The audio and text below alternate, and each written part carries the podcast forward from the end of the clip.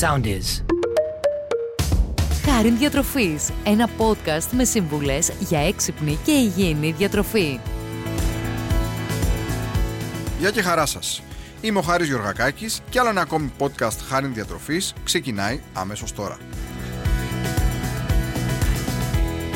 Θα μιλήσουμε για ένα πολύ ενδιαφέρον θέμα το οποίο απασχολεί τον πλανήτη μας και όλο τον κόσμο γενικότερα και δεν έχει να κάνει άλλο από το πώς θα βάλει ο καθένας από μας το λιθαράκι του για να σώσουμε το πλανήτη, για να βοηθήσουμε να μειωθεί η κλιματική αλλαγή μέσα από κάτι το οποίο έχει να κάνει με την καθημερινότητά μας και δεν είναι άλλο από τη διατροφή μας. Η διατροφή έχει συνδεθεί άρρηκτα με την υγεία και την περιβαλλοντική βιωσιμότητα και έχει τη δυνατότητα να καλλιεργήσει και τα δύο. Η αυξημένη παραγωγή τροφίμων τα τελευταία 50 χρόνια βελτίωσε το προσδόκιμο ζωής και τη μείωση της πείνας, βελτίωσε τα ποσοστά παιδικής και βρευκή θνησιμότητας και βοήθησε την καταπολέμηση της παγκόσμιας στόχια. Ωστόσο, αυτό που πρέπει να τονίσουμε είναι ότι δυστυχώς η παραγωγή τροφίμων και η όλη διαδικασία έχει σαν αποτέλεσμα πλέον να λειτουργεί λίγο αντίστροφα όσον αφορά την καλή υγεία του πλανήτη.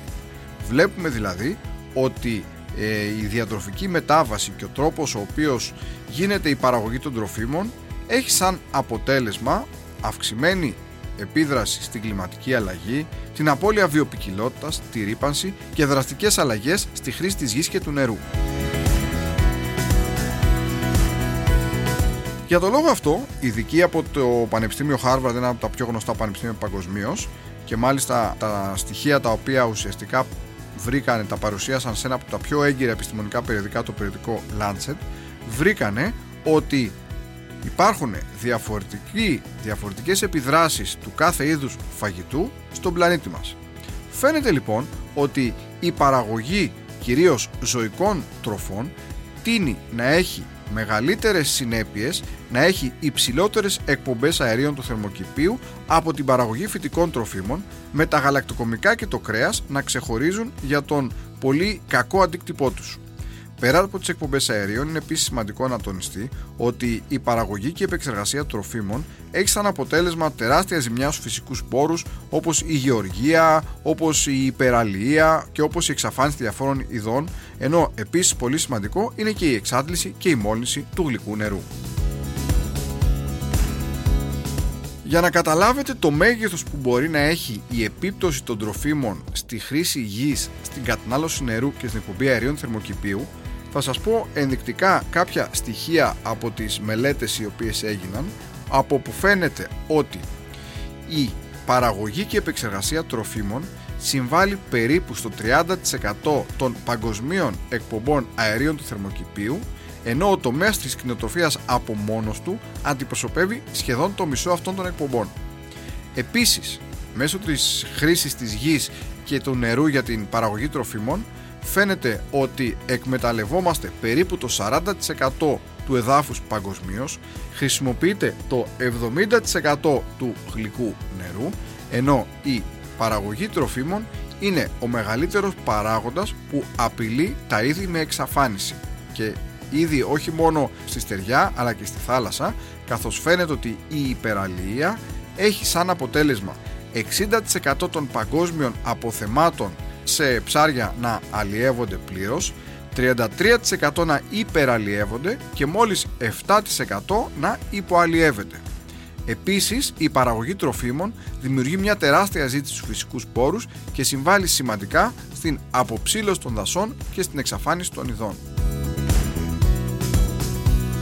Βλέπετε λοιπόν ότι είναι πάρα πολλές και πάρα πολύ σημαντικές οι συνέπειες που έχει η παραγωγή, η επεξεργασία των διαφόρων ειδών τροφίμων από τη στιγμή που θα ξεκινήσει η παραγωγή μέχρι να φτάσει στο πιάτο μας και ενδεικτικά θα σας πω, αν μπούμε λίγο σε λεπτομέρειες σχετικά με τα διάφορα είδη κρέατος, ότι το κόκκινο κρέας, δηλαδή το μοσχάρι, είτε αυτό είναι σε μπιφτέκι, είτε θα το φάμε σαν μπριζόλα ή οτιδήποτε, είναι το πρώτο σε παραγωγή αερίων θερμοκηπίου.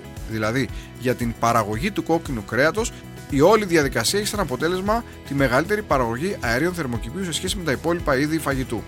Ενδεικτικά θα σας πω ότι μία μπριζόλα για να φτάσει στο πιάτο μας έχει ως αποτέλεσμα την παραγωγή 180 φορές περισσότερων αερίων θερμοκηπίου από ένα πιάτο φασόλια.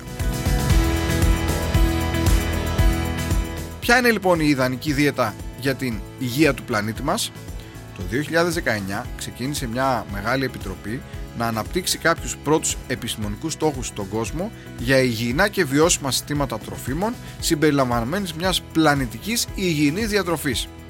Αυτό το διατροφικό πρότυπο λοιπόν πώς πρέπει να είναι; Χαρακτηρίζεται από ποικιλία και μεγάλη ποσότητα φυτικών τροφίμων και χαμηλές ποσότητες ζωικών τροφίμων. Έτσι, αυτό που συστήνει, αυτό που συστήνουν μάλλον οι ειδικοί είναι να τρώμε όσο χρειαζόμαστε, δηλαδή μια ημερήσια ενεργειακή πρόσληψη η οποία να μην ξεπερνάει τις 2.500 θερμίδες για έναν μέσο ενήλικα. Να ελαχιστοποιηθούν τα ζωικά προϊόντα, αλλά να μην τα αποκλείσουμε εντελώς.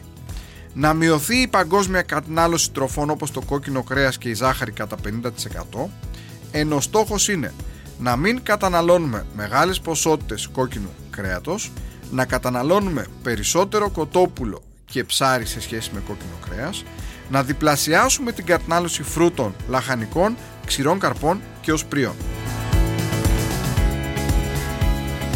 Για να γίνω λίγο πιο σαφής, θα πάρουμε τα διάφορα είδη τροφίμων και θα δούμε πόσο από αυτά με βάση τις οδηγίες για μια διατροφή για την υγεία του πλανήτη πρέπει να καταναλώνουμε σε εβδομαδιαία ή σε ημερήσια βάση.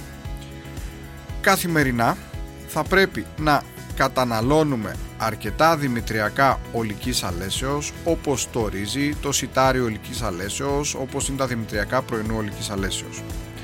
Να περιορίζουμε την κατανάλωση αμυλούχων λαχανικών όπως η πατάτα στα 50 γραμμάρια την ημέρα. Τα 50 γραμμάρια την ημέρα αντιστοιχεί περίπου σε μισή πατάτα την ημέρα ή αν το δούμε σε επίπεδο εβδομάδας μέχρι περίπου 3 με 4 πατάτες την εβδομάδα.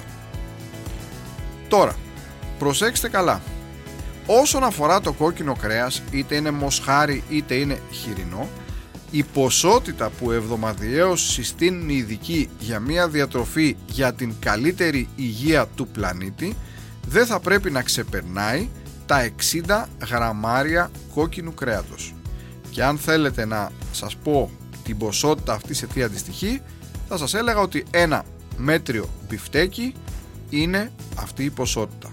Βλέπετε λοιπόν ότι οι ειδικοί μας λένε ότι θα πρέπει να ελαχιστοποιήσουμε το κόκκινο κρέας ποσότητα μόλις που αντιστοιχεί σε ένα μπιφτέκι την εβδομάδα αν θέλουμε να βάλουμε όλοι το λιθαράκι μας για να σώσουμε αυτό τον έργο τον πλανήτη μας.